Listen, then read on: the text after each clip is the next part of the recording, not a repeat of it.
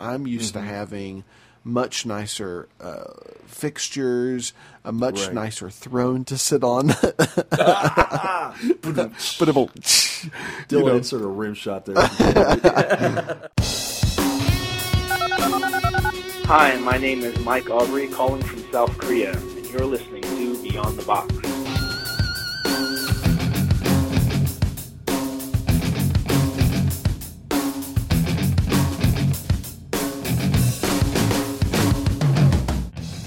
I'm Rayburn Johnson, And I'm Steve Sensenig. and this is Beyond the Box. Here's your invitation to explore life outside the box of institutional religion. This is a place where there are no walls to restrict our search for truth as we embrace the ambiguity of defining our life in Christ.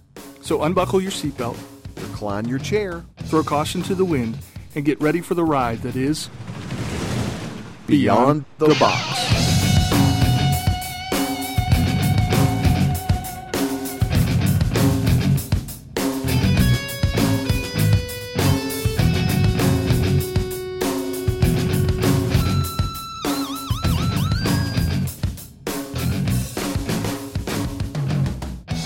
It's time for another Beyond the B Box. T B. That's what I'm talking about.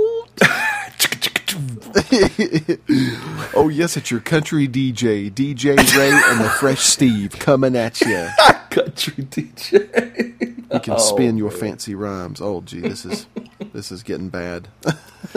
We are in trouble already. This is what happens when you start recording after midnight. yes, you already get a little punchy. Yeah. And I don't even have an excuse. I, my my beverage is simply clear, refreshing water. Uh, I've got cream soda tonight. Ooh, I like your beverage better than mine.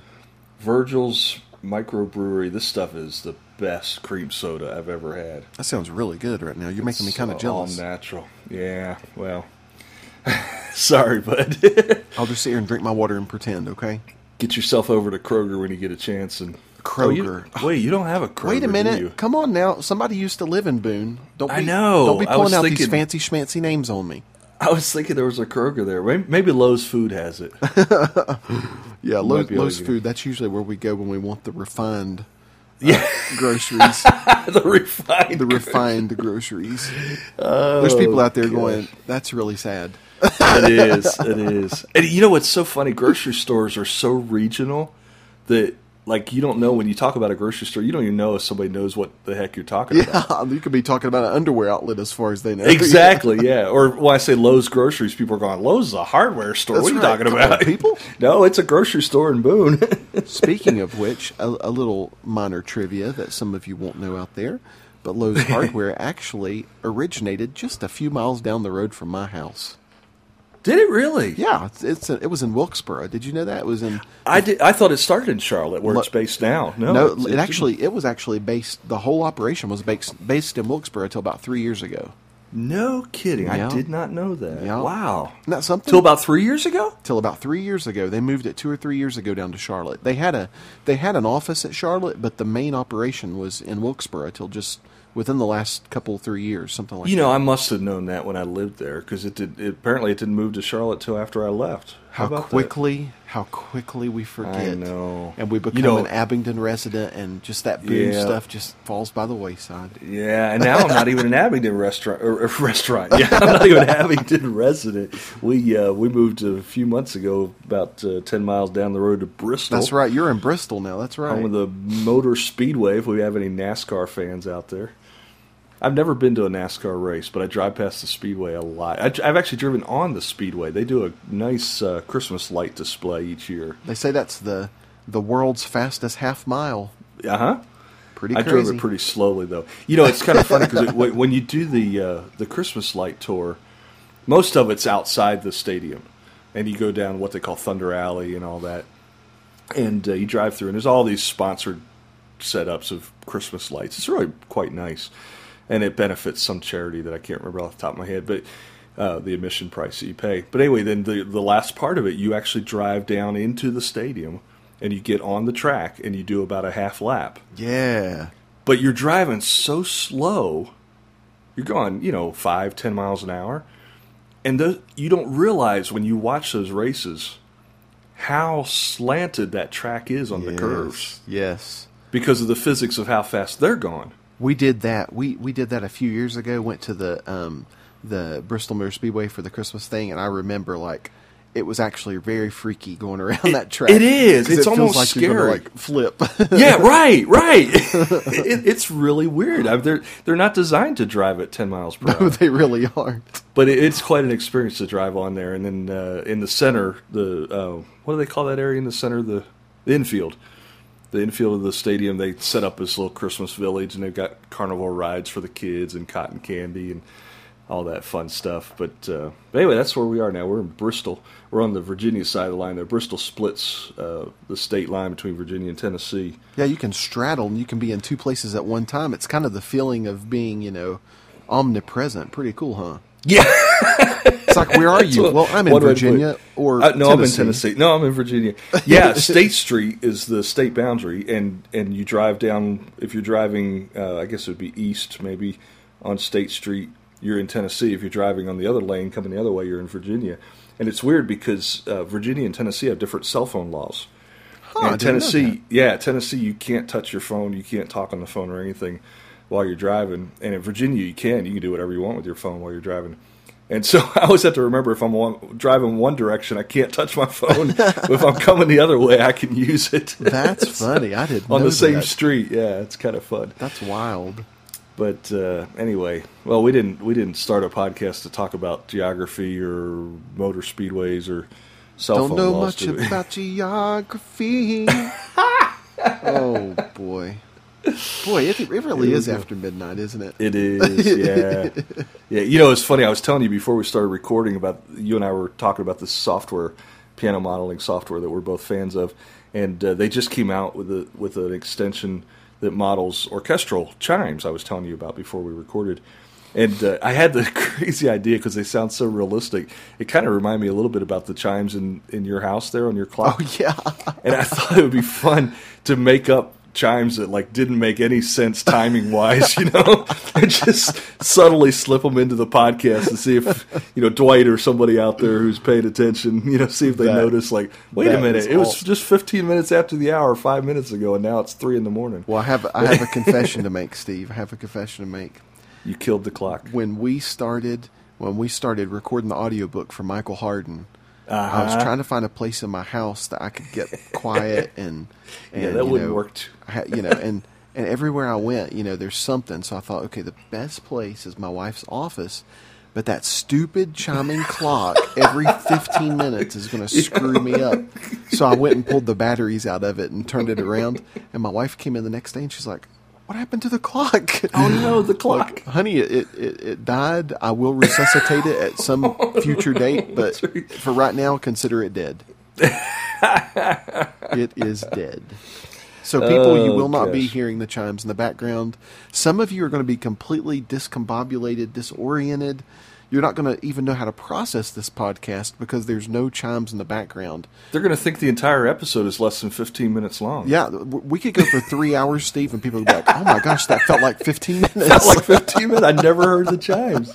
It couldn't be more than 15 minutes. Oh, goodness. Well, every now and then, just for good measure, I'll just throw in a ba ba ba.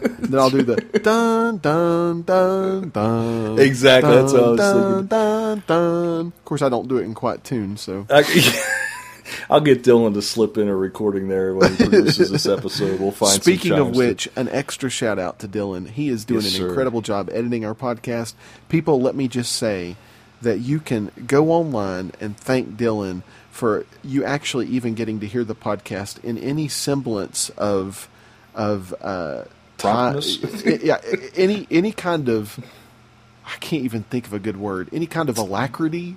It's a Ooh, wow. I- that's the first word that came to mind. I can't think of another one. Any kind of uh, anyway. timeliness. Yes.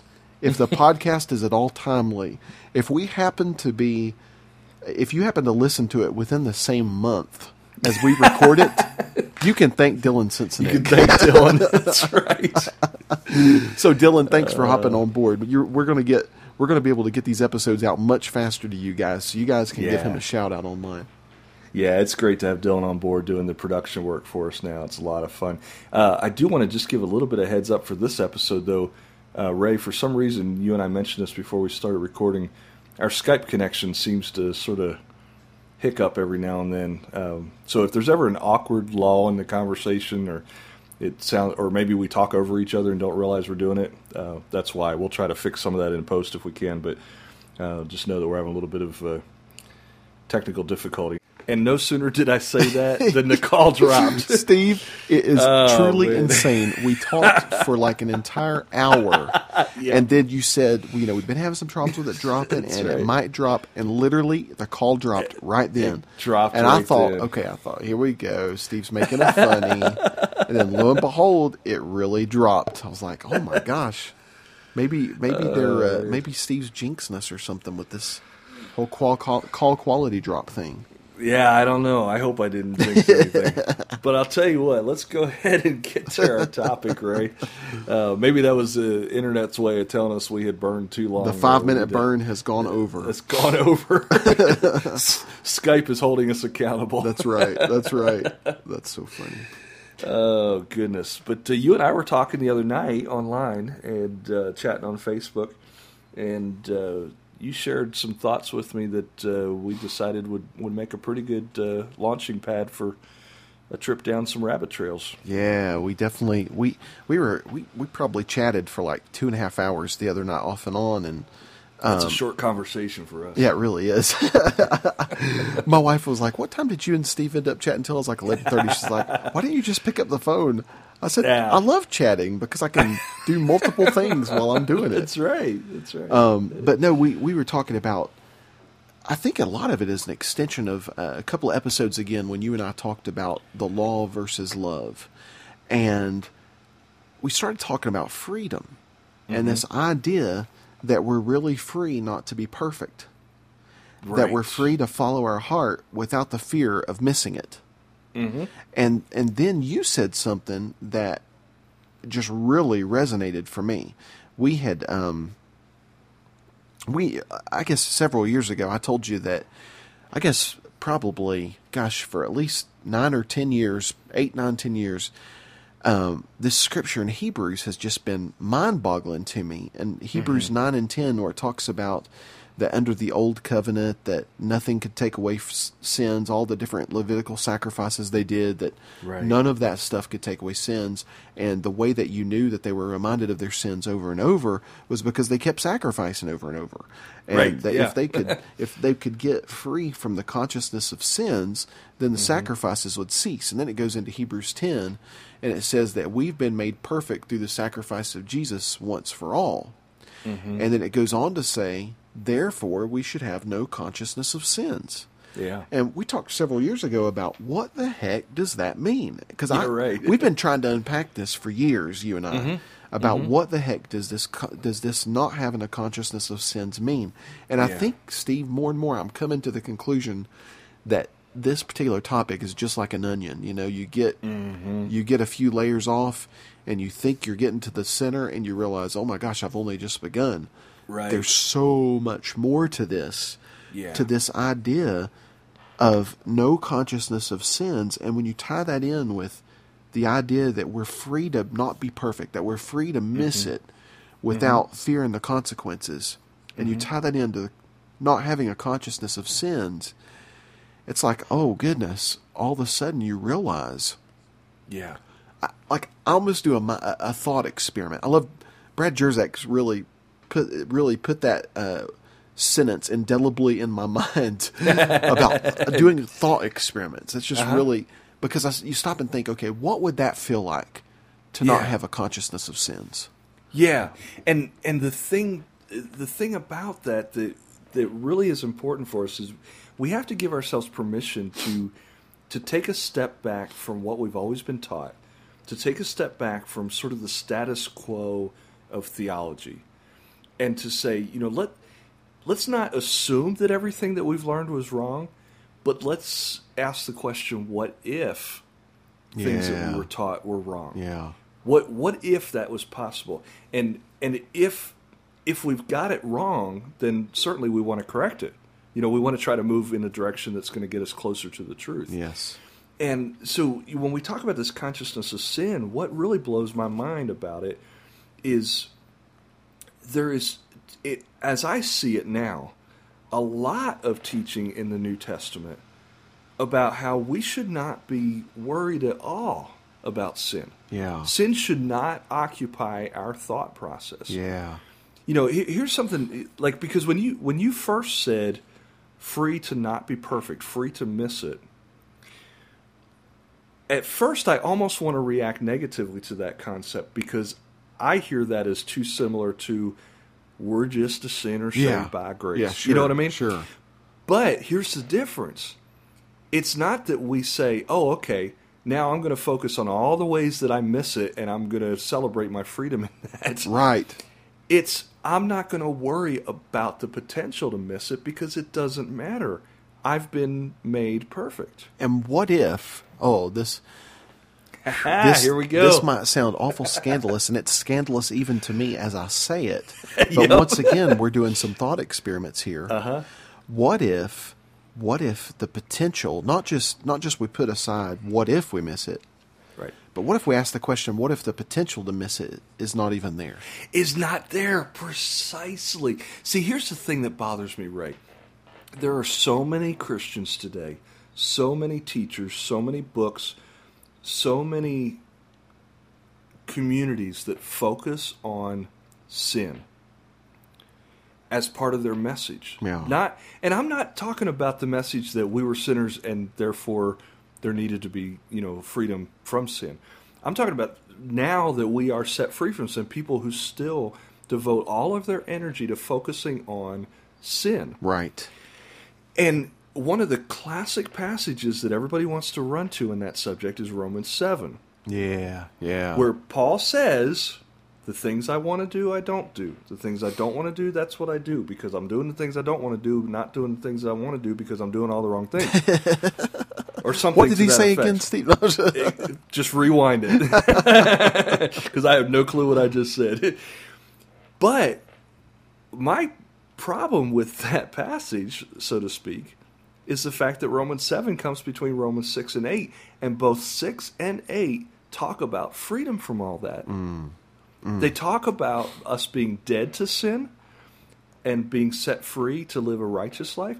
They talk about how there's no condemnation for us. There's no there's nothing in us. We've been given the freedom to live without sin. yeah, that's right. So why do we want to focus on sin and make that the central part of our energy spending, so to speak, when we have all this freedom, like you said, to live in a way where we don't even have to worry about messing it up because maybe we can't mess it up.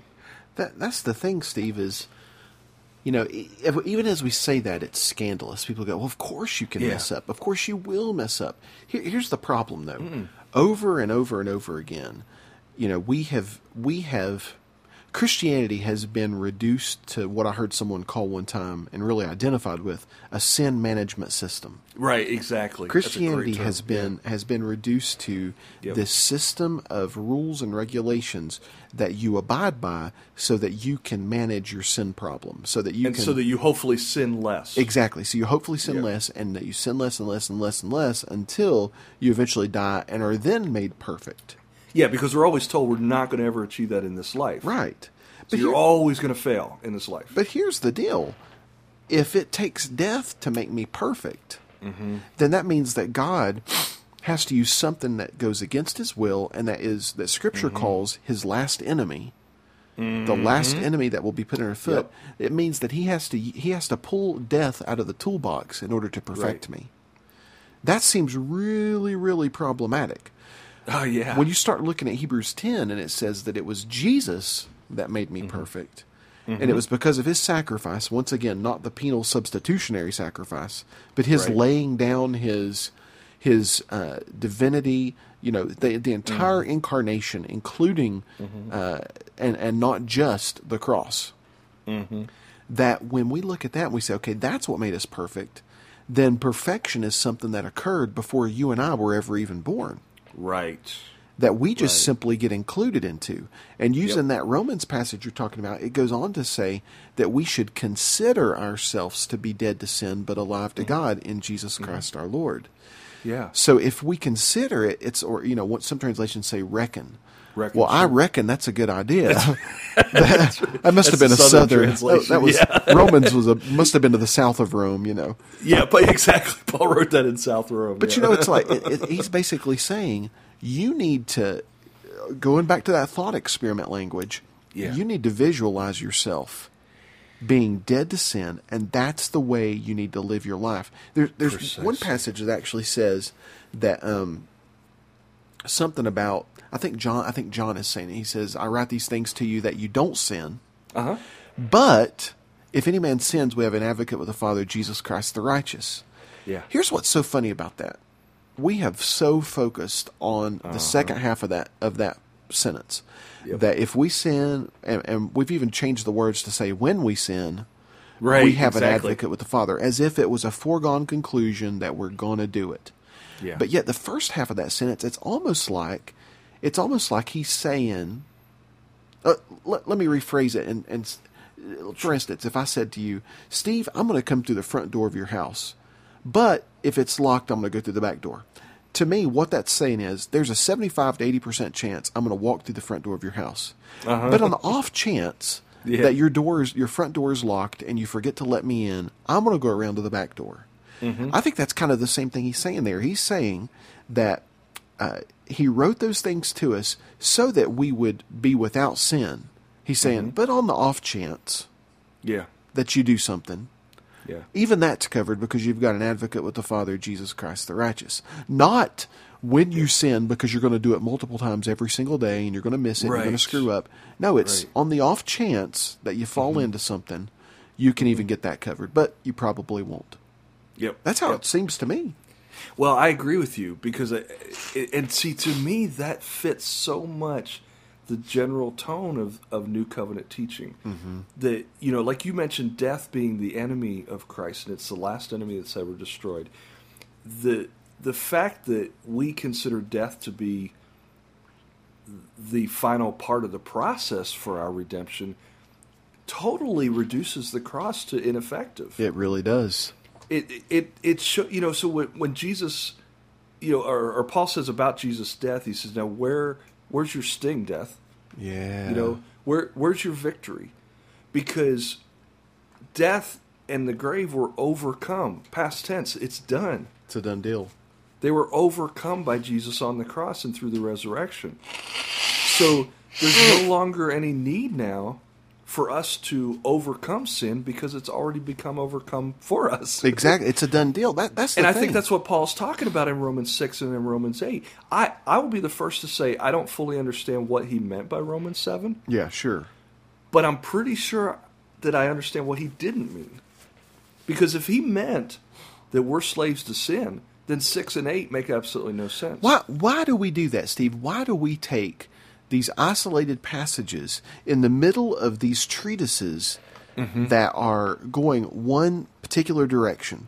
We Yeah. take one small thought in the middle of a passage that's going downstream and we all of a sudden Yeah. turn it around to go upstream.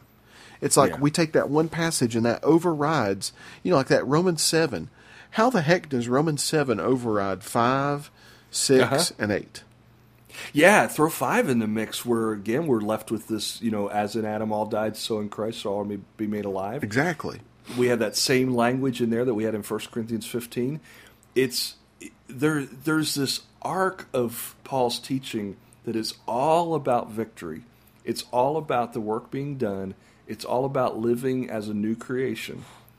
And like you said, we then focus on this one little passage in the middle that seems to indicate possibly that Paul hadn't succeeded in overcoming, that he was continually defeated by sin and we say that's our experience. Exactly. Exactly. And we throw all the rest of it out.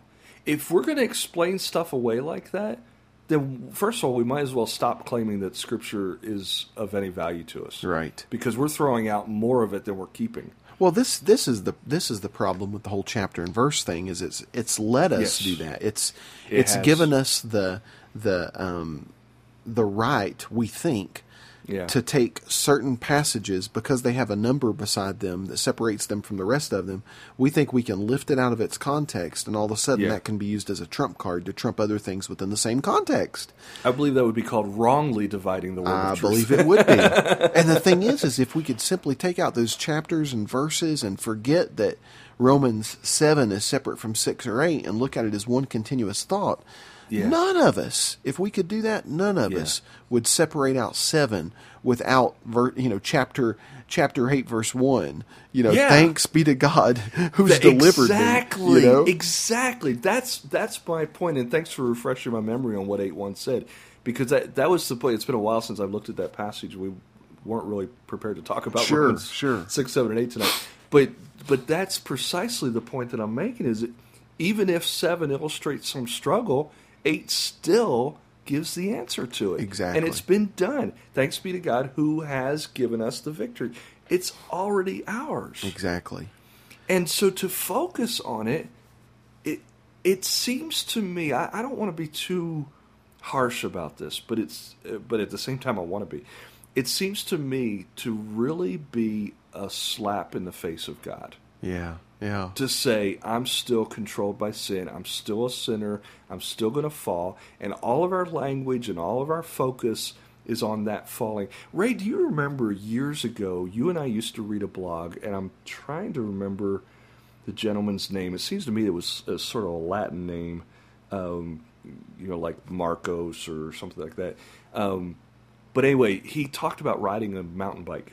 Oh, I know exactly what you're talking about. Yeah. You know what I'm talking yeah, about? I know exactly what and you're talking about. he said that if he focuses on that little stump on the path or that little knot of a tree root coming out of a path, that chances are he's going to hit that and fly off his bike and get injured. But if he focuses on staying on on the bike and riding past all that danger, that he's able to maneuver around it without any problem. Do you remember what I'm talking Yeah, about? Yeah, I know exactly what you're talking about. I- yeah. I'm paraphrasing it pretty badly, but that was kind of the well, that's actually it. that's actually one of the rules of mountain biking is you your eye your body goes where your eyes go. Yeah, so if you stare yeah. at something, they tell you never stare at the roots in the trail because if you look at a root in the trail, your your body it doesn't Mm-hmm. matter how much you think you're going to go around it, your body will automatically take that bike to that root. So you always have to keep Yeah. your eyes on the trail where you want to go. It's kind of like when you first learn to drive a car and you're driving past an accident on the other side of the road. Yeah. And you turn to look at it and your hands instinctively pull the wheel that direction. Right, right. And and it's very hard to train yourself to look to the side and not turn the wheel. Exactly, exactly. because it, we we we follow our vision. We follow what we set our eyes on. And Paul even uses that language. He says, "If you set your eyes on things above, then you won't fulfill the deeds of the flesh." that's exactly right. That's exactly if right. our focus, if our perspective is on the victory that we've been given and the fact that we no longer are controlled by sin and we no longer then have to worry about sin, now I think we get close to this concept of no consciousness of sin.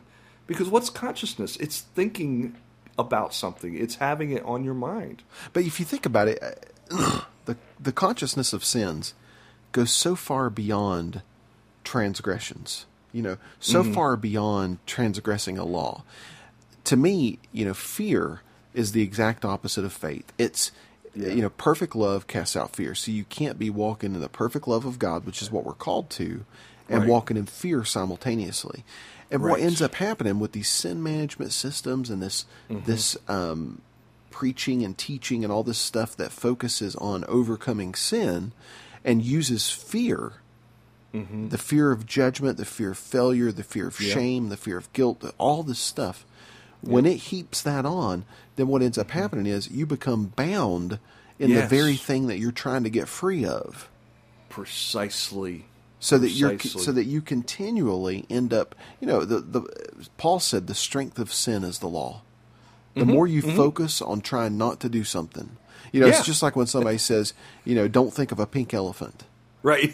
You know, whatever you do, don't think of a pink elephant. Everybody in our listening audience right now has a pink elephant on you, their mind. you just totally you just totally screwed it up for people when you do that Yep. and that's why we have to it's like you said we got to set our minds on things above because I that's only fight this as a victory is. performer all the time because every time I walk out on stage or in my theater work, if I'm going in the pit to conduct a show or whatever, every time I go into a performance, I have to fight this little voice inside me that says, "Steve, you suck. Yeah. You're terrible. You're gonna mess this up. You're gonna you're gonna fall flat on your face.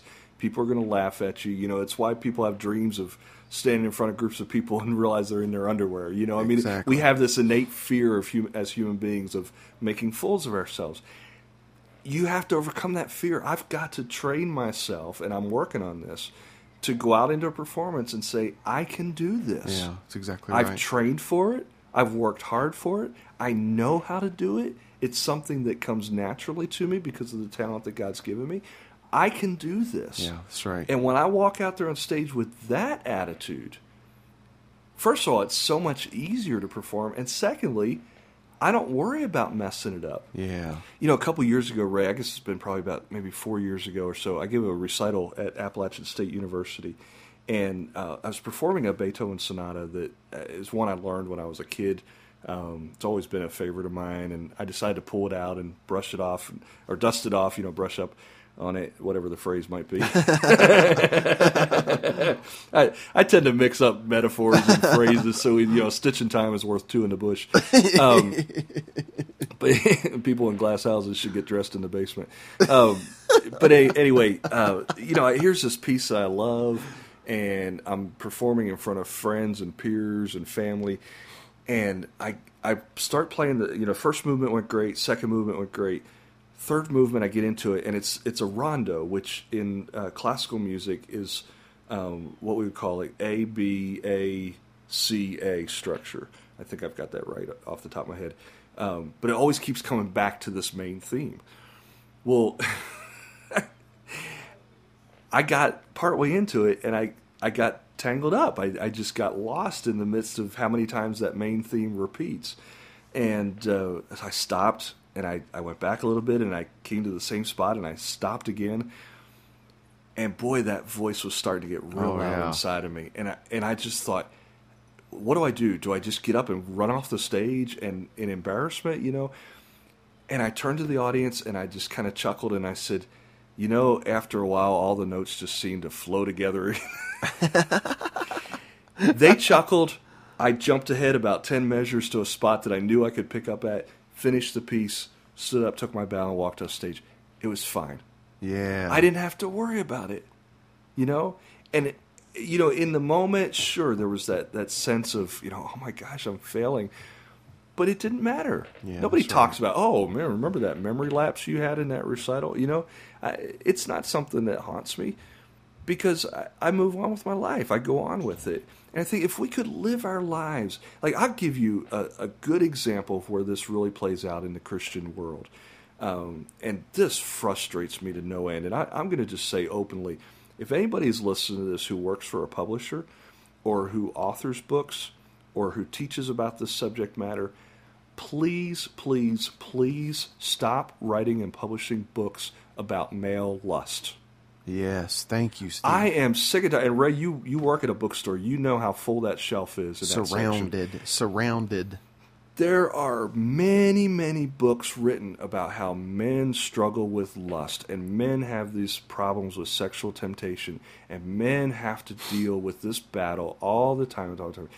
And and let me be clear, I, I'm I want to be as sensitive as I can to men in our audience who have dealt with this in their life. I want to be very sensitive to this, but please listen to where I'm coming from on this the more you focus on that battle, the more you tell yourself this is a part of who I am as a male, and this is really what it comes down to it's identity, Ray. Yeah, that's right. The That's more right. you identify with that struggle, the more you doom yourself to stay stuck in it. Yeah.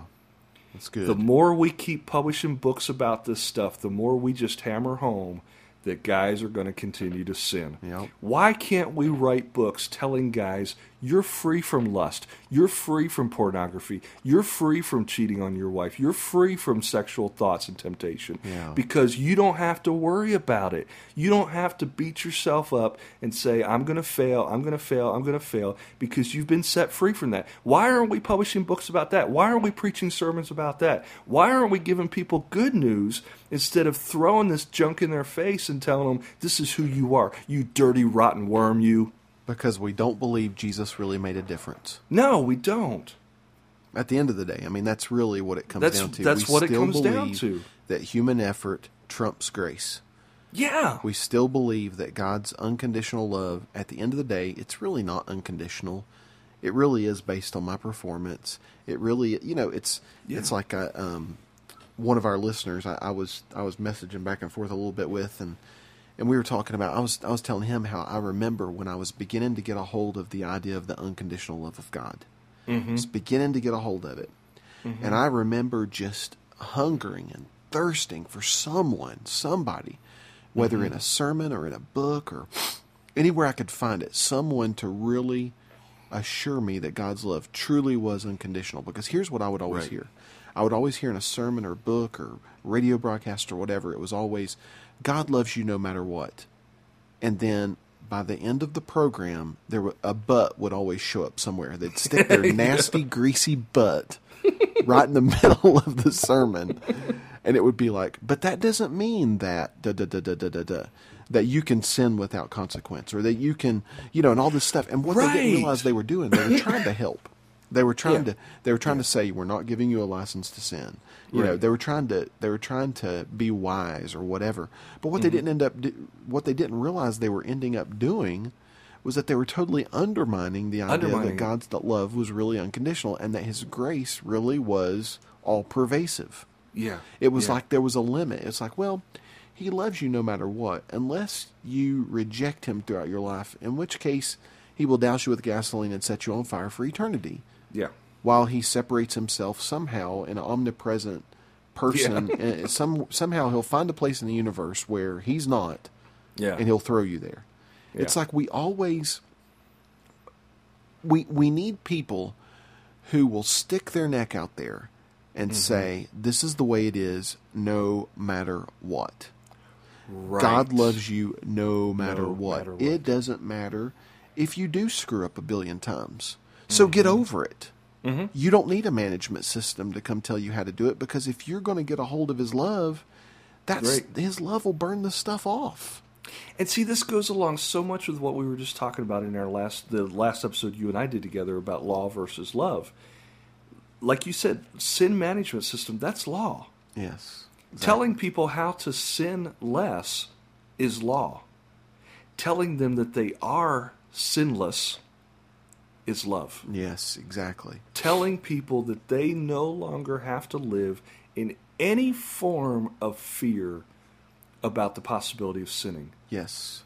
And I really believe, Ray, you know, there, there's a lot of resistance among Christians. You know, like we talked about, you're going to continue to, to deal with this until you die. Right. Is the is the teaching? That's what we're always told. You know, nobody ever wins this victory in their lifetime. So somehow, you know, failure is not only an option; it's a requirement. Um, I, so I know there's a lot of resistance to this notion, but I have to take the teaching of Jesus and the teaching of Scripture at face value and say it is not only possible to live a life without sin, it is what we are equipped to do And called to do. and called to do. Jesus said, Be perfect as your holy Father is perfect, or as your Father in heaven is perfect. Be holy as he is holy. I, I used to look at that and go, Well, why would Jesus give us a command that we couldn't fulfill? Exactly. Why would he tell He us to be perfect if we couldn't be perfect? He wouldn't. No, that would that would. I mean, that's like me telling my five year old get out there and drive the car down the interstate and don't get in a wreck. Right. I mean, she's not in any way equipped to do that. But if I tell her to do something and I give her the capability to do it, or here's the analogy if I say, Hannah, I want you to travel from here to Abingdon, get on the interstate, go from exit 7 all the way up to 17 and get off, and then I put her in our car seat and I hop in the driver's seat and I drive, she's going to get there. right. Exactly. Exactly. She's going to be able to do exactly what I told her to do because I'm making it possible for her to do it. Here, here's And the I think that's exactly thing, what Jesus did. is we really can't we really can't get to where you and I are talking about until we realize that we have the freedom to not get there and still be loved. yeah. We can't we somebody needs to give us permission to live messy lives. To be completely free to be messy. To to have all the hang-ups, to have all the screw-ups and still be completely loved because it's mm-hmm. only it's only when we get to that point that we can even begin to walk the road that you and I are talking about. Right. But the thing is, is as long as we're telling people you need to change this, you need to change Yep. that, you need to fix this, then really what they're hearing is, God loves you, Mm-hmm. but He's really going to like you if you get this part of your life cleaned up. Yeah. Or, you know, God, God really likes you, but wouldn't you want Him to be proud of you? right. I mean, it's those kind of innuendos. yeah. It's like we yeah. use we use the language that says, "Well, God loves you unconditionally," but then we throw in all this other stuff that makes it sound Mm-hmm. like you can improve upon His love if you'll simply do, you know, A, B, and C. Yeah. But I, we need somebody to come along and say, Mm-hmm. "God loves you." Period. End of story. Now go live. Go live in light of that love, because when you begin to do that, when and I think this maybe this is part of what that whole idea of the consciousness of sins falling off is all about. That you're not conscious of sins because it's no longer an issue. Right. Exactly. It's no longer anything that separates you from the Father. It's no longer anything you need to even focus on because if you do something, it's not a matter of, you know, getting on the floor and slinging snot on the carpet and crying and wailing out to God. It's a thing of, oh, yeah, that I'm not going to do that next time. Yeah. That's repentance. The end. Boom. You're done. yeah. Because you've already got forgiveness. He's already Yeah. forgiven you. You're forgiven. Yeah. You're forgiven. You know, somebody was talking about that recently. I, I don't know if you and I have talked about this in the past, Ray, or if I read this somewhere, but somebody was saying that the, even the whole notion of us asking God forgiveness misses the point. Mm. Mm. That for us to go to God and say, please forgive me because I've sinned. There, there was a great song. Um, do you remember the artist Morgan Cryar? I remember the name. Do you remember that name? He he was um, he was a Christian contemporary singer back in the '80s, and I, I'm pretty sure I have the artist right on this. He did a song called "What Sin," and I can't remember all the lyrics, but the gist of it was somebody coming to God and saying, "I've I've goofed, I've messed up. Please forgive me for this sin that I've committed." And God said, "What sin?" Hmm. That was already taken care of. Wow. Wow. That's the kind of attitude that we need to have toward our own sin. Hmm. Is what sin? Now, you know, Paul says, should we continue in sin so that grace may abound? God forbid. Right. But I don't even think in saying that that Paul was trying to then say, stop sinning. Stop it. Stop it. Stop it. Yeah. he was just saying, don't even think about sin. Don't even worry about should I sin, should I not sin, can I sin, can I not sin? What happens if I sin? Just stop asking the question. Just go, like you said, live. Right. I, that's exactly what Jesus did with the woman caught in adultery. He says, Where are the people that judge you? She says, I don't know. He says, Well, I don't judge you either. Go and sin no more. Mm. Mm. That's it. End of story. Period. He didn't stone her. Yeah, period. He didn't stone her according to the law because he didn't see the law as binding in that. He he wasn't living by the law. Mm. Now I I understand there's you know there are passages that that have to be wrestled through about Sure. Jesus saying he didn't come to abolish the law but to fulfill it, et cetera, et cetera, et cetera. But I think what you and I are trying to do, Ray, is say what. Let's take a step back. Let's look at the big arc here. I don't mean Noah's Ark. I mean the ARC, the, the the big overarching storyline. What's going on here? And if this is all about freedom from sin and freedom from living by law, and we're living now by love and by grace, that changes our entire perspective. Like Paul said, I would not know what sin was if the law didn't tell me what sin was. Right. There was no consciousness of sin prior to the law. But then the law comes along and says, don't steal, and suddenly I realize, oh, stealing. I hadn't thought about that. It's like the law. Well, you know, Paul said the strength of sin is the law. Is the law, It, yeah. it, it awakens the potential for sin within you. If I tell, and I see this with my daughter so clearly, Hmm. if I say, don't do XYZ, You might as well have just said, "You need to go do X, Y, and Z." exactly, you see her face light up like, oh, That must be thought fun. about that one, Daddy. yeah, let's give that a try. You know, It's the forbidden fruit syndrome. Right. And and I boy, I'm I'm having to give myself freedom to mess up a lot in this parenting thing because I keep finding myself saying, "Don't, don't, don't." And Right. that's not that's not even the message I want to send to her. I want to say, you know what, darling, I love you, and I want you to have the best life that you've been created to have.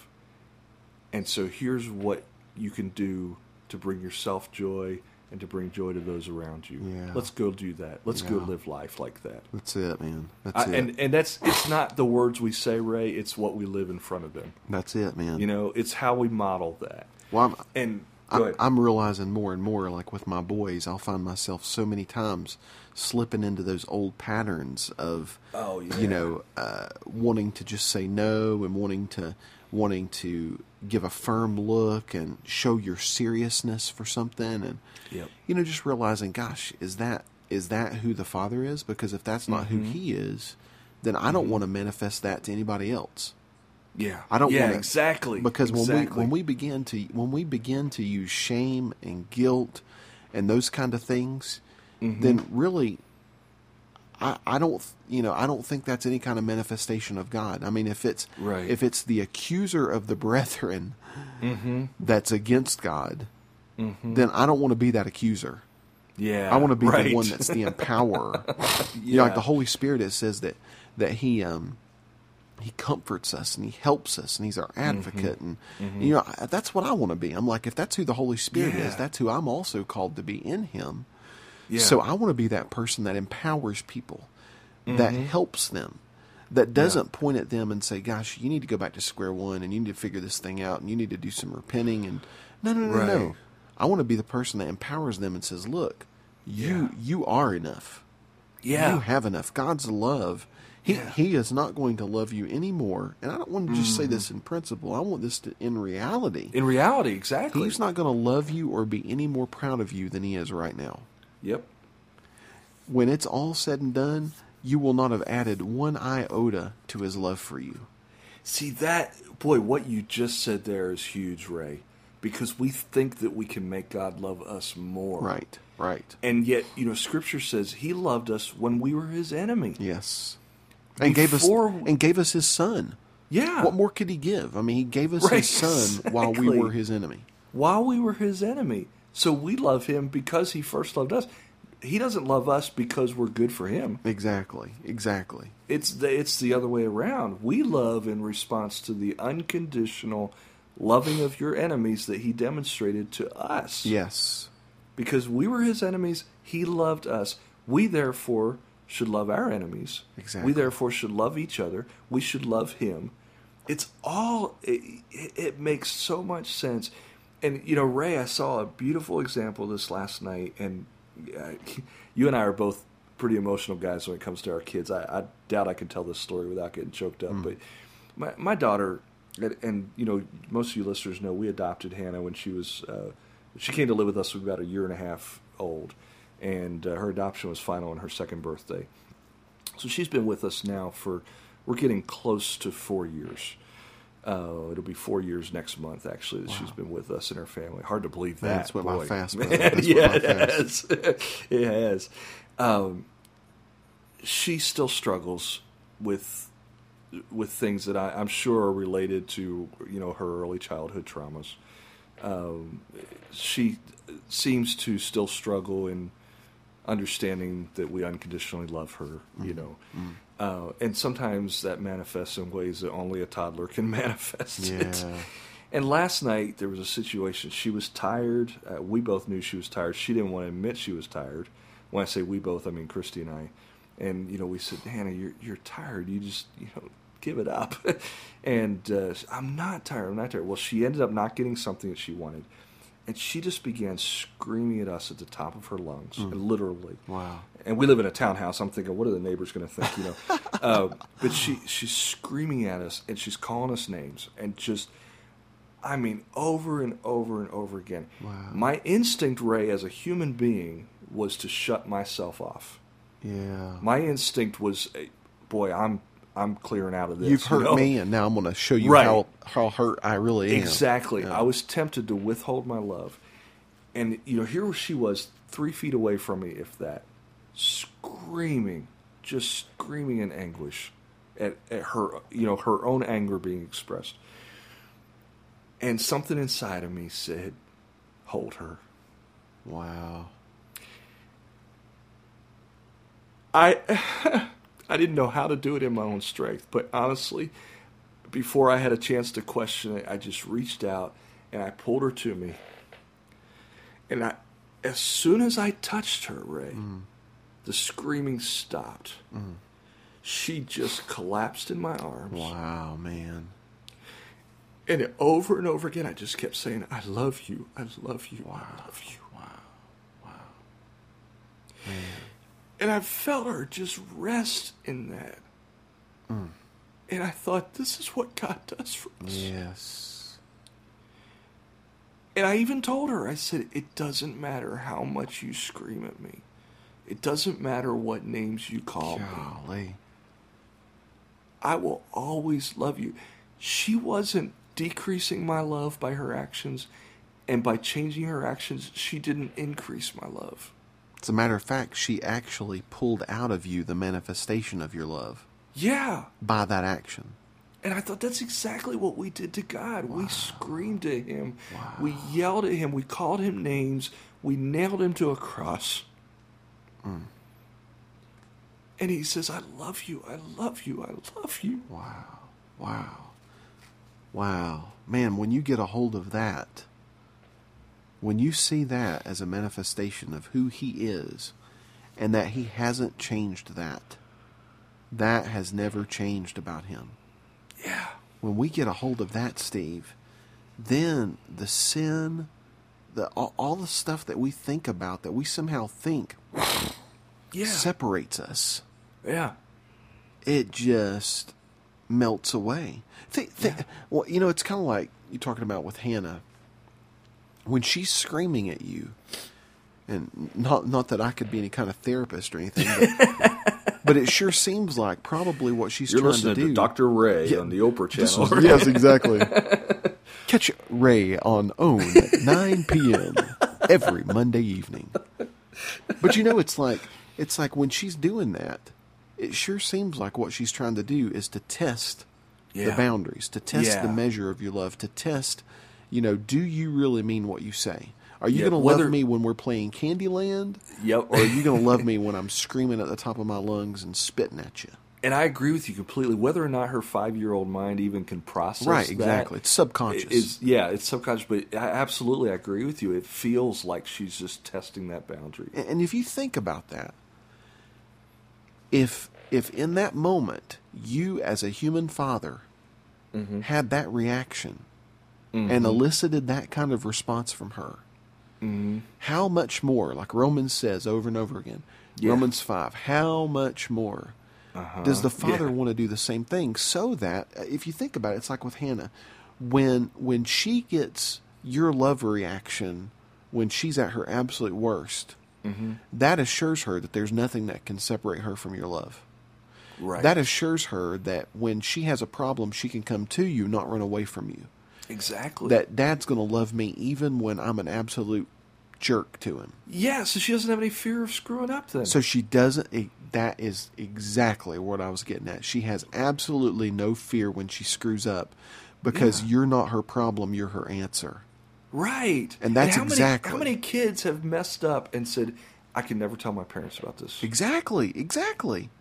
Oh my gosh, what what have we created? So they go they go to a friend, a peer, who they believe won't judge them. Uh-huh. Yeah. That's who they pour their heart out to is a peer Yeah. that won't judge them.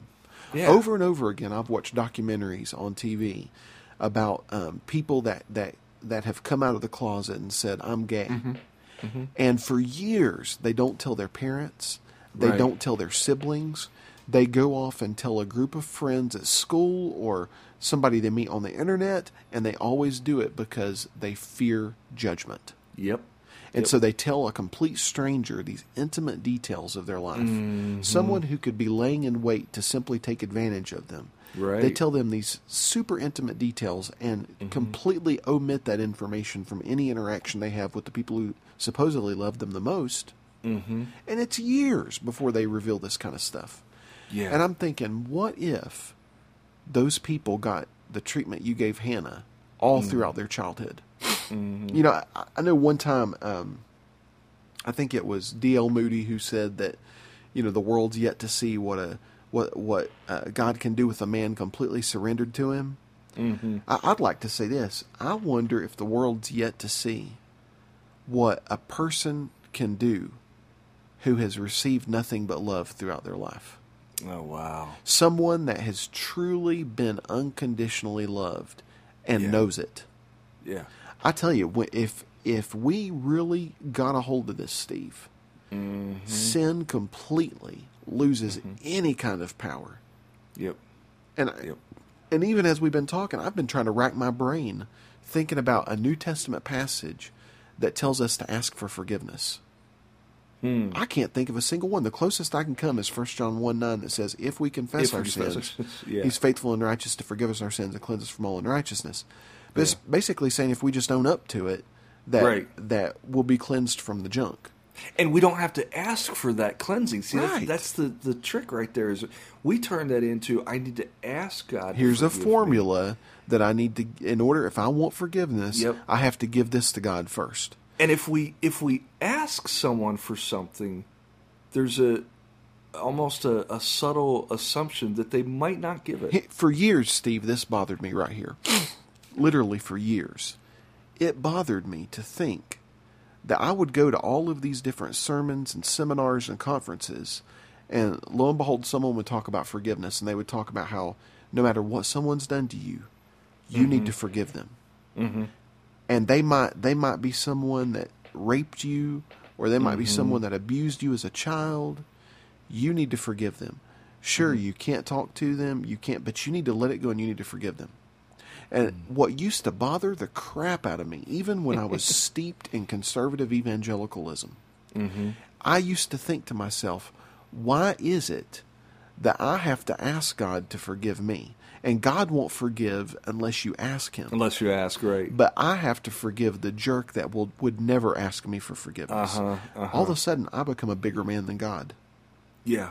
Well, and, and the same when you talk about eternal conscious torment in hell. Right. Why why does God tell us to forgive our enemies, Right. And He's but not he doing burns his enemies? Exactly. To forgive our enemies who don't even ask for it. Right. and all of a sudden, but God won't do the same thing. No, Jesus says. Here, here's here's the thing that I'm realizing more and more. Mm-hmm. The the Sermon on the Mount, Jesus mm-hmm. basically he, he the revelation that Jesus brings is not that God loves you. It's not at mm-hmm. all that God loves you, because they knew that. They said because, because I mean the Pharisees were like, of course God loves us. We're His boys. We're His posse. We're His group. You know, we, You're right. we They were do the chosen stuff. ones. Yeah. we're the Yeah. chosen ones. Of course, He loves us. Yep. The scandalous thing was that he loved enemies. Because Yeah. Jesus comes along and this is what he says. He says, Here's how you'll be sons of your Father who's in heaven. Mm. If you love your enemy, if you do good to those who persecute you, if you pray for those who despitefully use you, if you turn Mm-hmm. Yep. the other cheek when they slap you, if you carry the pack the extra mile, Yep. if you do those things, because he says, in doing so, you'll be like your father because your father also does that. He causes his sun to rise on the just and the unjust, makes his rain to fall on the righteous and the unrighteous. And you're talking about an agrarian society wow. where Yeah. they, you know, these people, rain is like the best thing that you could ever have Right. because that means you're actually going to eat this this winter. Yeah. You know, sun is the best thing you can have because that means you're actually going to have crops. They're going to grow. They're going to grow. Yeah.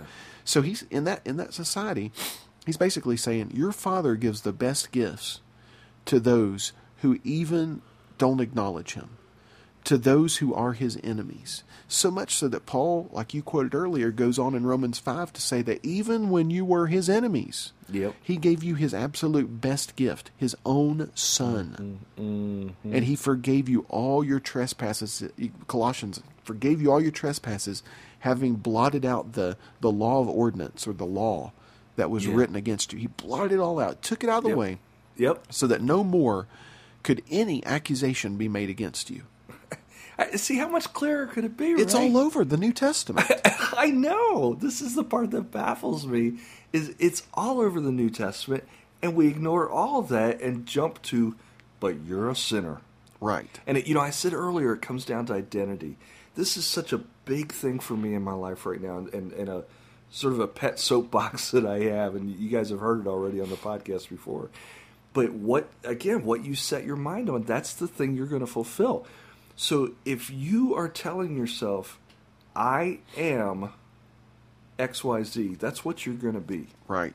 Right. So if you say, "I am a sinner," you're going to be a sinner. right. If you say, "I am righteous," you're going to be righteous. Yes. Now, the good news is, even if you tell yourself a sinner, God still sees you as righteous. Tell yourself that you're a sinner, God still sees you as righteous. But in terms of what we experience in our life and what we live out, and how much benefit we get from our position in Christ, so to speak, in this lifetime, a lot of it has to do with what we identify ourselves with. That's right. And that's why, you know, Paul says, it's no longer I who live, but Christ who lives in me Yeah. he identified himself as Christ. Mm, mm. He identified himself as the living Christ. Yeah. Yeah. And because of that, he was able to live the life that he did.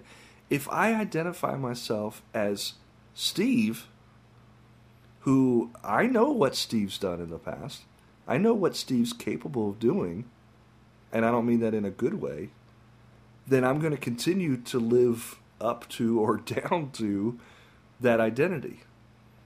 But if I identify myself as Christ, Yeah. Yeah. and I, and I think again this goes along. So much of what we talk about on this podcast is intertwined. This, you know, we we experienced Ray, and a lot of our listeners have experienced this too. You come out of the institutional church, or you come out of religion, you you take a step back, you begin to question one thing, and suddenly you realize this whole house of cards, The whole edifice tumbles. comes tumbling down. The whole thing comes tumbling down. What we are doing now is building a new building. Yeah. Hopefully not with flimsy cards, but it's all interrelated. It's it all builds on each other. Yes. And so all these themes that we keep talking about, you know, that's why we keep beating the same drums over and over again on this podcast. It's it all ties together and what we believe about who we are in Christ makes all the difference. And when Peter talks about being partakers of the divine nature, it's because we literally become partakers of the divine nature. It becomes in us, it becomes us. We become it. And we live as anointed ones of God. We live as Christ. His DNA flows Yes. through us. His spiritual DNA Yes. is in us. And when we get a hold of that, Steve, I mean, part- as Paul said, it's a new creation. yes, exactly. Everything old, everything old has passed away. Has passed everything is new. It's all new. Yep. We're the first fruits of the new creation. Yeah. Which which really um to me one of the things with this whole identity conversation is that you are enough. Because I tell you, Steve, it's like you're talking about with piano and stuff, um, and and when you get ready to to get on stage and and how you know there's this fear so many times that comes Yeah. over you. I'm not enough. Yeah. I'm not good enough. I, I shouldn't be up here. And you mm-hmm. know, it's like I, I have that in so many areas of my life, so many times that mm-hmm. for years, Steve, in so many areas, I have experienced. I've suffered from paralysis by analysis. Yeah. it's like I, I can't do it perfect, so I'm not going to do it at all. right. I can't do it just right. I can't, or or even let's go another step. I can't do it as good as Yeah. fill in the blank yeah. so I'm not going to do it at all. And it's even like with this podcast. You know, it has been intimidating sometimes for me. Mm-hmm. Several of the people I've interviewed, and I, I've told them this, mm-hmm. said, you know, here, here they have doctorates, and you know, they, I mean, like, you know, you look at you look at the the stuff that they read for a break, and it equals what I read in a year. You know, sometimes, and you know, and it's like, you know, And by break, you mean their lunch break. yeah, their lunch break exactly. And it's like you know you can you can get. I, I've become so intimidated sometimes. Yeah. Like, what am I doing talking theology with these people? Right. I'm not qualified to do this. right. And then that voice Uh-huh. you have on the inside of you says you are qualified. yeah. I've made you qualified. Mm-hmm. Degrees and papers and letters and all that stuff. It's all great and it's useful and all- that good Sure, stuff. But the sure. Mm-hmm. one who qualifies us is the Father. And you know, in talking to some of these people, like I- I remember talking to Sharon Baker one night, um, and she was just so encouraging, saying. Yeah. "You know what? Because you don't have a piece of paper doesn't mean anything. You." She she was talking about. She was saying, you know, you've you've done so much self study that you've kind of earned your own doctorate on your own or Right, whatever. right. You know, and it's like that's Yeah. the kind of stuff I think the father's saying. Yeah. He's saying you are qualified. That's it's right. like, you know, here lately I've begun to post some of my music on YouTube. And Which, I, by the way, I, I have to interrupt you, Ray. If you guys have not listened to Ray's music on YouTube, you need to go listen to it. Ray, what's your username on there? Is it uh, Raborn Music? Raborn Music, yeah. R A B O R N. A lot of people have trouble spelling your name. Yeah, it's kinda funky. R A B O R N Music, all one word. Go there on YouTube, youtube.com slash Raborn Music, and listen to it. It is beautiful. Dude, Go ahead, Ray. Thanks for the plug. I totally wasn't fishing for that, but thank No, you. I know, but I, I have to say that because I love what you're putting out there. Absolutely, you're speaking my language. But you know, it's like I, I, for years I've I've had like songs brewing in me, Yeah, and I would sit down at the keyboard and I would play some of them, and I always thought to myself, "Well, I enjoy this and I enjoy doing it," but I thought, eh, I don't know anybody else would really, you know, would really like this, or I would think to myself, you know, I can't work out all the kinks. It's too much work to work out all the kinks. You know, Right. I'm not. I, I can't do it like I can't just sit down and make it happen. I, I just, it's just too much work. You know, blah blah blah. Yeah. And so I'd make all these excuses as to why I didn't do it. And then it was just like you know, lately in the last few months, I just kind of had this thing come over me. I'm just gonna I'm just gonna do it, and I'm gonna mm-hmm. give myself some time. And if I don't get it perfect, so be it. I'm gonna put it out there, and I'm gonna just and do it for my own enjoyment. Just enjoy doing it. Yeah, And it's been so rewarding to actually get this stuff out of me and out there where somebody else can hear it.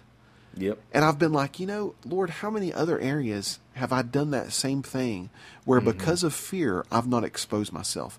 I've done Yeah. I've done the Adam and Eve and I've covered myself with fig leaves Right, and I've right. tried to I've tried to hide who God's made me to be. And I think God's saying, take off the stuff, man. Take off all the junk that's trying to cover up who you really are. Take Mm-hmm. take off the stuff that tells you that you're just a sinner saved by grace. Take off the stuff that tells you that you know you're you're not qualified to to talk theology with uh, these people, or you're not qualified to you know to give your opinion on something because you, your opinion isn't good enough. Take off all that stuff because I've made you qualified. Just like what you said, Steve. You are Christ. Christ is not Yeah. Jesus. Christ is Jesus, head and body, us. Yeah. It's a corporate entity. Christ is a corporate personality that includes us. mm-hmm. Selah. Yeah, yeah. It, it's it's there, and and I I want to make this point really clear because we've used this phrase several times, and and you know we've kind of talked about how we don't like the phrase. I want to make this really really crystal clear. God never, to my knowledge, refers to us as sinners saved by grace. No, never. We are not sinners saved by grace. We are new creations in Christ. Right. We are saved. Period. We were sinners who got Yeah. saved by grace. That's right. Exactly. Being We saved by were grace ends the We identity as a sinner. Dead to sin, alive in Christ. Exactly. And yeah, I mean, I, uh, Paul talks about that. He says baptism is a symbol of being dead with Christ and raised with Christ. Yes. And so you're you're dead and you're buried under the water. You're dead to sin. You're raised. I love the phrase used: raised to walk in newness of life. Yes. It's it is a brand new start, and so you are not what you were cleaned up. You are a new creature. You are a new creation. Hmm. You're a new identity because the identity that we had, Ray, and this is the this is the part that continues to. I, I have trouble getting my brain around this, but I'm more and more convinced of this as we go forward. You and I have talked before about how God did not abandon Adam and Eve when they sinned. Yes. He came after them, and he has continued to relentlessly pursue mankind ever since until he finally came himself and won us back. But here, here's the thing we have to not only understand that we are no longer what we were before Christ, but we have to understand that that identity in itself was a lie. Yeah. It was a The, the notion that we were separate from right. God was a lie. it was a false self. yes. Yeah. Yeah. So you know there have been some discussions on our on our Facebook page, uh, and Michael Hardin's been real good about interacting with this topic. Uh, it hasn't been there in a few weeks, but um, there was some discussion about Satan and is Satan a real being or you know Satan? It almost doesn't matter what conclusion you draw about who or what Satan is, because the whole point about it is that it's a lie. Yeah. That's Satan, sin, separation from God is all a lie. I mean, it's really like, uh, you know, Revelation. I think the very last thing it calls Satan, or one of the main things that calls him in Revelation, which is uh, the last book in the New Testament, Mm-hmm. is the deceiver. yeah, That he's the deceiver. That that's Yep. whatever that means. It's a lie. Mm-hmm. yeah. Period. Jesus called him the father of lies, which you, you could almost take that as a, a phrase meaning, you know, the daddy of all lies. You know- you know, like the, the biggest lie of all. Is you know what I'm getting at? Thomas Talbott, who uh, I've really enjoyed his stuff. I mean, he's just just an amazing philosopher. But anyway, he uh, he did some. I I linked to it on Facebook a while back, but he did a series of debates with John Piper in written form back in the early Oh, 1980s. yeah. Yeah. and uh, basically on uh, not even Calvinism versus Arminianism, but just No. against Calvinism, and then Piper was defending Calvinism. And of course, um, Thomas Talbott is a Christian Universalist.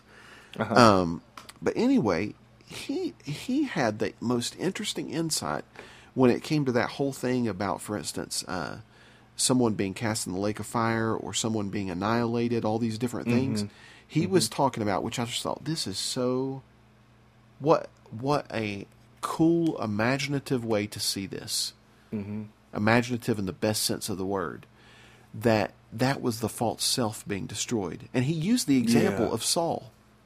Uh huh. and he said every time he said the reason that i can use the reason i can say this is because i have so much precedent in scripture.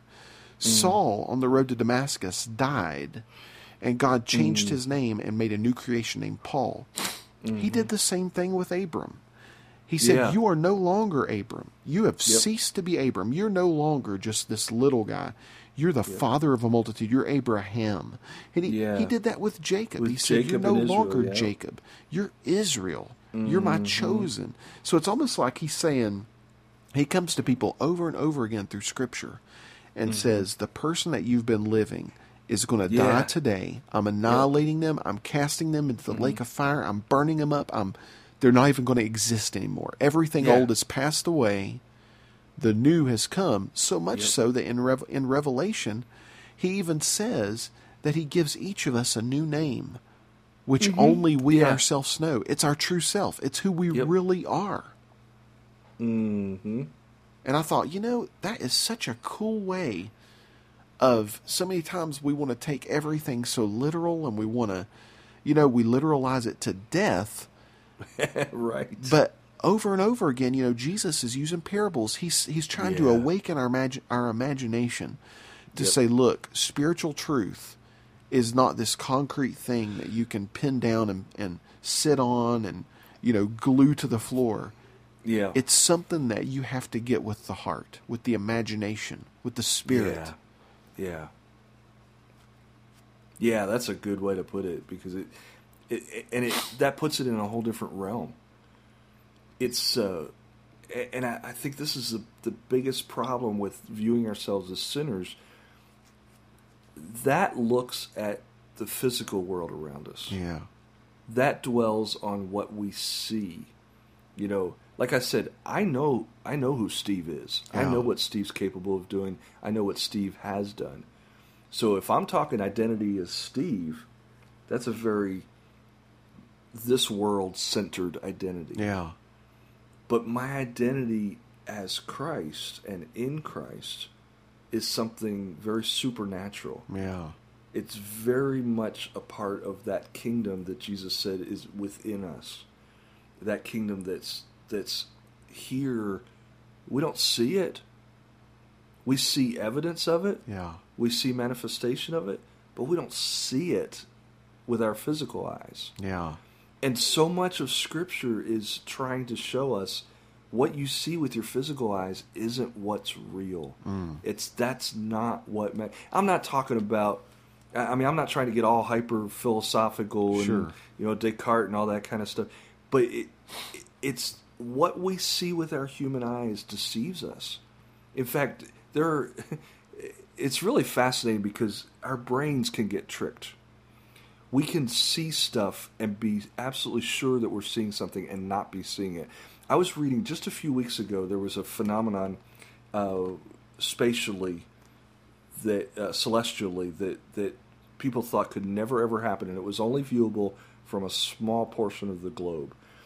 But there was a lunar eclipse, a complete lunar eclipse, which means the Earth is between the sun and the moon, and the Earth's shadow completely covers the moon. And yet, there was a portion of up to six minutes of time where, from a particular point on the globe, one could look in one horizon and see the rising sun, and look in the other horizon and see the complete total lunar eclipse. Mm. Now, how can that happen? Because if the sun is not, if the Earth is not completely between the sun and the moon, you can't have a total eclipse. And if you can see both the sun and the moon, then that would tell you the Earth is not completely between them, right? Wrong. Here's what happens the atmosphere at our horizon Huh. bends the light. Wow. This was so cool. I read this and I was just like, oh my gosh, I never wanted to be a scientist, but this stuff fascinates me. It bends the light in such a way that you can actually see, and this happens every morning eh, for all of us everywhere around the world. When you first see the sun peeping up above the horizon, you're not actually seeing the sun appear above the horizon. You're seeing the bent ray reflecting of the sun about to come over the horizon. Wow. Isn't that wild? Wow. So, Man. and the, the point that I'm making is our brains piece things together that aren't real. Yeah. Yeah. We call them optical illusions, Yeah. where the brain says it has to be such and such because the eyes are recording these data that add up to only one possible conclusion, and yet that conclusion is wrong. Well, that's like the um, and, and I'm gonna I'm gonna totally murder this example, but you know when they started Talk about fear of failure there. when they yeah really Is that going to be a self fulfilling No, prophecy Ray, you're going to tell this. You're going to tell this example beautifully. This is going to be incredibly wonderful and probably pass to future posterity because of the clarity with which I will speak. okay, now it's just BS. Yeah, Go now on. it's just BS. So anyway, but know that um, when you when you read about quantum physics and how they Yeah. began in quantum physics, one of the experiments, the most famous experiments they did was um, was where they took electrons, Uh-huh. and they it's called the dual slit experiment. They took these two slits uh, Right. in a wall, and on Yep. the they had they had like a wall in the back, and in the front they had a wall with two slits in it Uh-huh. and they would shoot electrons at the slits. And when when, Yep. when they would shoot them, and I'm a, like I say, I'm not completely Yeah. getting this right, but basically, uh, it would start out, and they would they would have a wave, Uh-huh. and then other times, or they would have like a like a line. Other times they would have a dot. Uh-huh. And it would be, and they would find that when they would expect one, that's what they would get. Well, then when they Oh, with here's where it gets really funky. They would shoot. They would shoot one electron, a single Yep. electron, Mhm. at the wall. Yep. and they would get an interference pattern on the back Mm-hmm. wall, which meant that that electron was interfering with itself. Yep. A single electron. Yep. So then they tried something. They started they started shooting they were shooting the electrons and basically they found that whatever the observer expected to see, Mm-hmm. the electron would actually act upon what the observer was expecting Yep. to see. So that if they expected like a like an interference pattern or a line or what I can't remember exactly what it was. Somebody's going to correct me in the comments. But right. but basically that whatever they expected, that electron would change Uh huh. based simply on the perception Yep. of the person that was viewing it. So if Yep. you were viewing it expecting to see a line, you'd see a line. If you're expecting to see like a wave, you'd see a wave.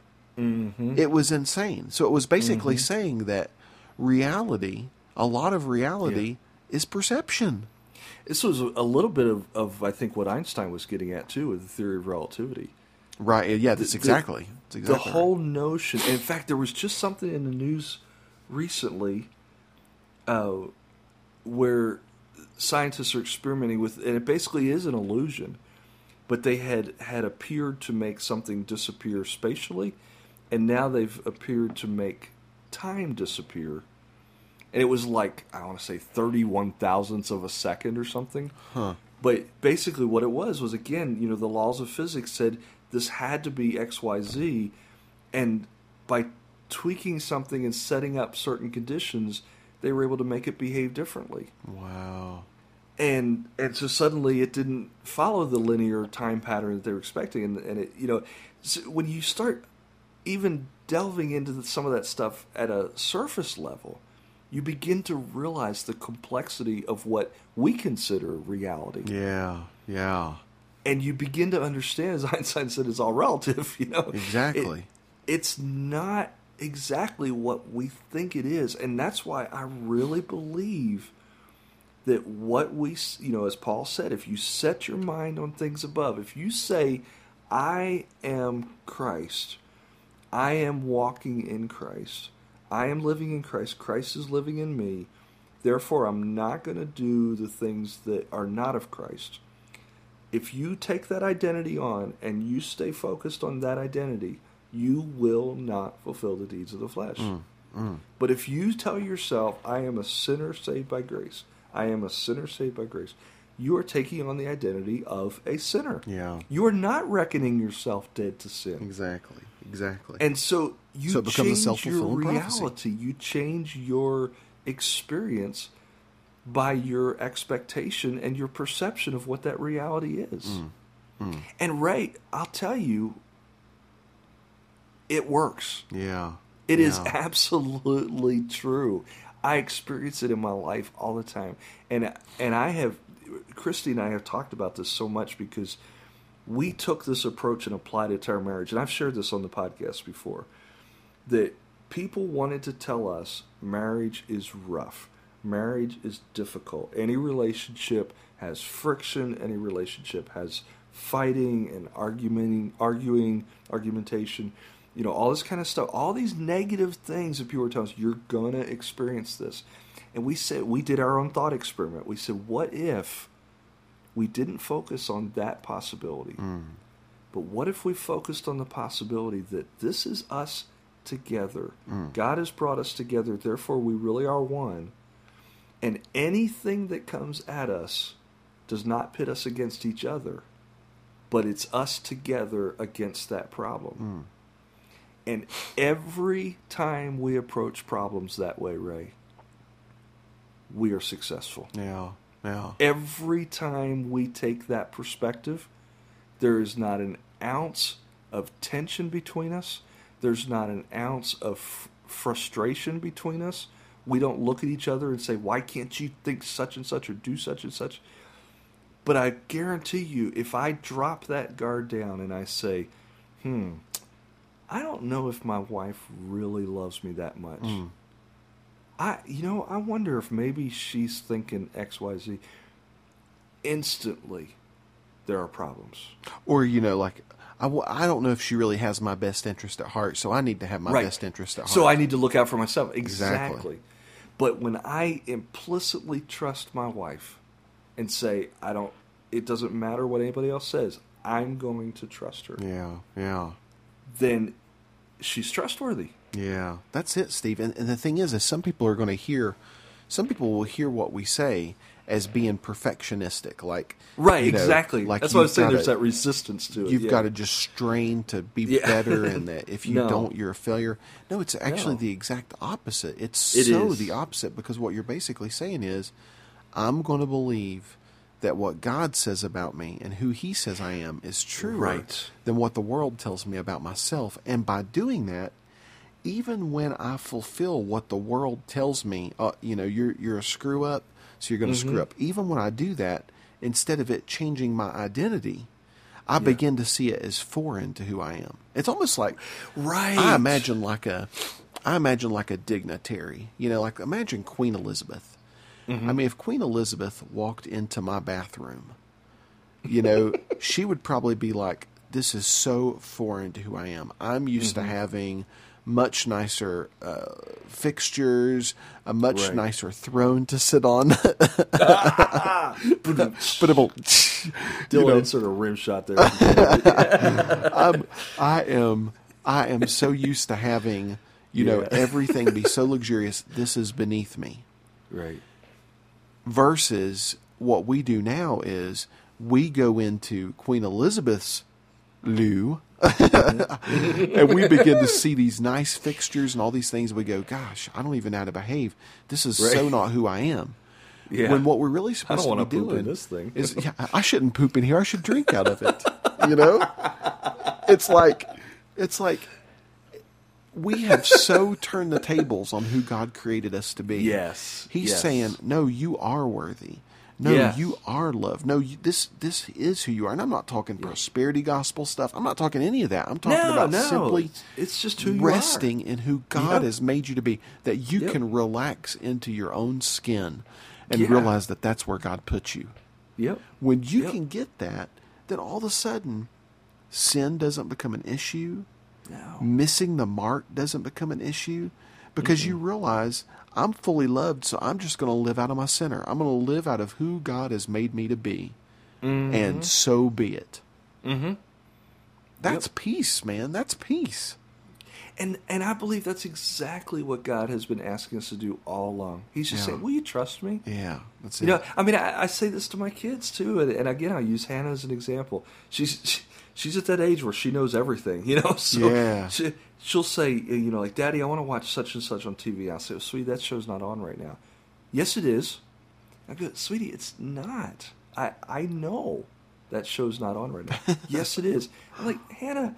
Would you just trust Daddy? I mean, she doesn't. She doesn't think I know what I'm talking about. I know that show's not on. I just looked at the TV guide or whatever. God is saying to us, Will you just trust me? Will you believe That's it, man. and live like what I'm telling you is true because it is? See, that's what we've ever since the garden. Uh-huh. You know what He asked us to do is to live naked before Him. Yeah. to live only in the identity that he's given us, to only live in our own skin. Yep. And instead, we went and bought designer jeans, and we went Yeah. and bought, you know, uh, designer clothes, and we went and bought nice shoes, and you know, we, Mm-hmm. we stood in line for eight hours so we could get the newest Air Jordans. You know, okay, most of us didn't, but there was a few people out there, I'm sure, that did. Ripped the door off the shopping mall and trampled over someone to get my new Air Sprayed Jordan pepper spray in their sprayed pepper spray in their face. You know, it's like we've done all these things to really cover up who we are, so that we can we can convince society and ourselves that we're Yeah. really something other than who God made us to be. Mm-hmm. And if we can totally strip down and say, "I'm going to only be who God's made me to be," Yeah. and I'm going to feel completely worthy no matter who rejects me. I'm going to feel completely accepted no matter who thinks I'm not good enough. If we can Mm-hmm. get to that point, then to me, that's where the peace is. That's Yep. where the rest is. That's where you can sense God's love and Yeah. simply, it doesn't matter who likes you, it doesn't matter who doesn't like you, it doesn't matter who thinks you're smart or stupid or, Mm-hmm. or ugly or pretty, that you live out of your center, which is Christ in you, period. right. That's and where just the to be clear is. to uh, our listeners who may not understand our accent, Ray is saying center, C E N. Center, yes, thank you. Not center, S I N. We live in our center. We live, We live right, in our center. right in the middle of our center. Oh my goodness! Yeah, I'm glad you clarified that T for me. Yeah, right. Us Appalachian boys have a hard time with Yeah. T's. You know, as you're talking about this, Ray, I, I want to give one more example that people might be able to grasp. Sure. And uh, most of our listeners may be familiar with this news story um, about um, five, was it five years ago that uh, there was an American girl in Aruba named Natalee Holloway Yeah. who disappeared, and everybody eventually assumed that she had been murdered or that there had been some kind of foul play. Uh, seven years ago, I think it's been. It's been a long time, actually. Um, there was a gentleman, uh, and I'll use that term rather loosely, uh, from the Netherlands named Joran van der Sloot, who became sort of the primary suspect in that. And again, most of you are probably familiar with this story. He was detained a couple times, questioned, suspected, but never charged with anything. Seemed to get away from get get away with it, assuming that he did actually murder her. Nobody really knows. But anyway, it turns out that he then suddenly becomes accused of murdering a girl in Peru. And the story that has been constructed is that she found something on his computer related to the situation with Natalee Holloway's death. And either confronted him with it or he found out that she found out this information on his computer or whatever, and he killed her. Mm. Took her credit cards and money, ran to Chile, was arrested in Chile a couple days later, and now, recently, a couple years after that effect, I think, has admitted to murdering this Peruvian girl. Here's here's the point I'm trying to get at with all that background. In an effort to continue to try to convince the world that he was not a murderer, he murdered someone. Wow. Wow. Mm. He has spent years trying to convince people that he was not a murderer. Mm. And by focusing his life Wow. on that endeavor, he has now admitted not to the to the murder of Natalee Holloway, but at least he has admitted now to murdering this Peruvian girl. Wow. Wow. What you focus on is going to be what you become. Wow. Mm. And if you try to tell yourself, I'm not a sinner, I'm not a sinner, I'm not a sinner, I'm not going to hit that bump in the road, I'm not going to hit that bump in the road, you're going to hit it. You're going to be a sinner. You're going to live a life of sin. Mm. So let's let's get rid of this crap of we're sinners saved by grace. It's not true. Yeah, that's right. That's right. We were perceiving ourselves to be in an identity of separate from God, living a life of sin. God comes along and says, "No more. You're a brand new creation. You are righteous." We need to quit reading picture books of pink elephants if we want to quit thinking That's of pink right. elephants. And I had succeeded in forgetting about the pink elephant until you brought it up again. See? Thank you. Perfect example. Yeah, that's exactly what we're talking about. So in Christ, we are all pink elephant. No, Uh, that's not yeah. I, hey, you I can be pink if you want to, Steve. I'll be a orange elephant. I'm more of an orange guy. Orange. I, I hope we haven't dragged this out too long for our listeners' taste, but I, I just, you know, I almost feel like we can't say it enough, right? Yeah, I'm with you, brother. I'm with you. Th this message has gotten buried in literally centuries Yeah, of false teaching that's by right. the church. That's right. and right. and I, I false teaching sounds like a strong word too. I mean it as strongly as it sounds. It's true, man. The the the religion that we call Christianity has lied to people for years. Well, it's just so ironic because Jesus came to rescue us from religion, and in His name, we've resurrected the whole concept of religion and created this new shame management, sin management system that we call Christianity. Yeah. And it's a shame because it's the exact opposite of what He was here for. Yep. He came to set us free. Yep, that's it, man. That's it. And it. he said, if I set you free, you're free. That's it. That's it. I mean, it's, there's nothing more to say about that. Hmm. That's we it. are free. And I, I just want to encourage every listener to this podcast to check what identity you're living by. You know, check the name on your driver's license. See who you think you are. Yeah. Because I bet for most of our listeners, and definitely for most of the people in this world who are following the religion of Christianity, they're living by the wrong identity. Hmm. Because they've they've been told wrong. Yeah. It's not nothing they're, that they're doing on purpose, and it's not their fault. Right. But you guys, you've been lied to. Yeah. You've been told that you're something that you're not, and and we're here to set the record straight because God set it straight for us. Yeah, that's right. That's right. Mm. Good To stuff. go and sin brother. no more. Good stuff. Good stuff. Man, well, Ray, despite the technical difficulties, we've had a great discussion. It's been a multi. Uh, hopefully, the listeners won't realize quite as much as we have. It's been a multiple part discussion interrupted by technical difficulties and crying babies and crying children. You know, it's so funny because it's so challenging to have to interrupt yourself and then go back and pick up right where you left off. Yeah, yeah. Hopefully, it'll hope, hopefully it'll hopefully feel it's rather seamless. seamless. Yeah. oh, thanks so much for listening, guys. You know, most of you that voted online have said you just prefer one long unedited episode. Well, edited for technical difficulties here, but uh, not split up into multiple episodes. So we're gonna we're gonna give that to you. Yeah, that's right. And uh, you, you made your bed now. No, um, it, it, you know. You, you can. al- This is why God invented iPods with pause buttons. You've made your three-hour bed. Now sleep in it.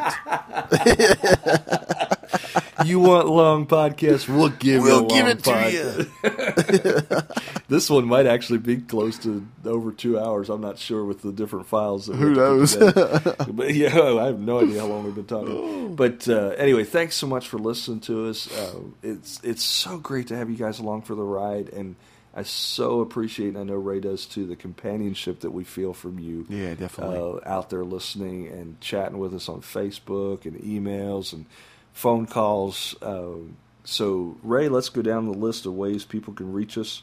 Uh, there's the Facebook page, which is facebook.com slash beyond the box. Uh, if you're on Facebook, please swing over to that page. And uh, I actually get the impression, Ray, I'm not sure about this, but it seems that you can comment on that page without even liking it first. Oh, really? I Um, didn't know that. I- yeah, I'm not sure. It's uh, you know we get these notifications that people like the page, and it's after they've already commented on stuff. So Huh. I don't know, uh, you know. But anyway, come on over, like the page, and uh, join in the discussion.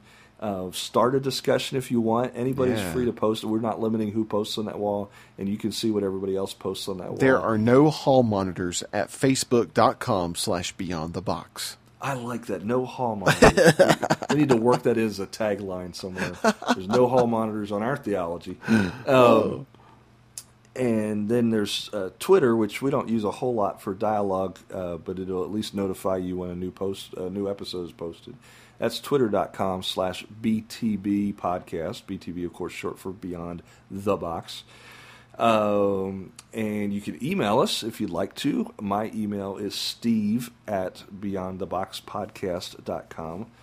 And Ray's email is ray, R-A-Y, at beyondtheboxpodcast.com. That's probably why a lot of people have trouble spelling your first name, because you go by Ray, R-A-Y, but then your name doesn't But there's no y, in my name. Yeah, it's pretty No crazy. Y in it, yeah. Um, but Ray at beyondtheboxpodcast.com if you want to email him. If you want to email both of us together, um, you can do that at beyondthebox at beyondtheboxpodcast.com or just go to our website, which is beyondtheboxpodcast.com. go to the contact us page, fill out the form, click send, and we'll get an email from you there uh, and can correspond with you. Uh, folks, bear with us if we don't respond right away. We, we actually have been getting an increase of communication, which we like. We're not complaining about that in the least. But uh, sometimes that means that some messages do get uh, kind of slipped through the cracks there. It's nothing personal. Yeah, definitely. Uh, but we, we hope you guys will bear with us if we miss your message or don't quite get back to you right away. Um, so let's see. I think I've covered everything but the phone number, Ray, haven't I? And if you'd like to call us, you can call eight six seven five three. Oh, sorry, sorry. Oh okay, wait, 309. wait, Yeah, wait. right, right. Sorry, sorry, that was the wrong. No, side. don't call that number, You can yeah. call us at 626-24 no box. Yes, folks, that's 626-246-6269. Or you can go to beyondtheboxpodcast.com, look on the right-hand side of the page. You'll see this wonderful, nice little call me widget that you can click. Upon Don't call us clicking, widget. please don't call us widget. Don't call me Shirley. You can click on that beautiful widget. It will ask you for your name. At that time, you can select your own name, or if there's a name you've always wanted to go by, you can put that one in too. Also, type in that handy dandy little phone number of yours, and then click connect. And guess what? Guess what? This is exciting, folks. Our answering service will actually call, you, you. back. How stinking cool is that? You can Thanks leave an audio Google Voice. comment. You can leave an idea submission. We'll play that idea submission on our podcast. You can become part of the show. How stinking many cool opportunities are we giving you this evening at 1.52 in the morning? That's right. But wait, there's more, But Ray, wait, because call within the next for 10 minutes. 2012. Listen, I'll, I'll tell you what, we're going to do this. Ray doesn't even know I'm going to do this, but I'm, I'm sure he'll approve. Anybody that calls us and leaves a voicemail this year, during the entire year 2012, 2012, people, listen up. can get every episode of Beyond the Box for free. Uh-uh. Uh-uh. Uh-uh. Everyone. Steve, you didn't approve that with me. How much would you pay for that, Ray? Steve, I would expect to pay. Every episode is free, but you got to call now. Steve, I- over the next 12 I would expect to pay one ninety nine ninety five for that. But no, we've marked it down, Ray.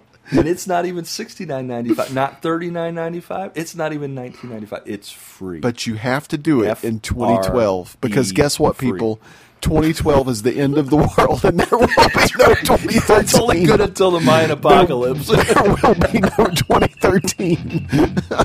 oh my gosh, we gotta end this. We are too punchy. We are too punchy. Oh my gosh, guys, thanks so much for putting up with. I mean, listening to us. Uh, it's always fun to have you on board. The roller coaster is about to come. Join us next time on Beyond the Box.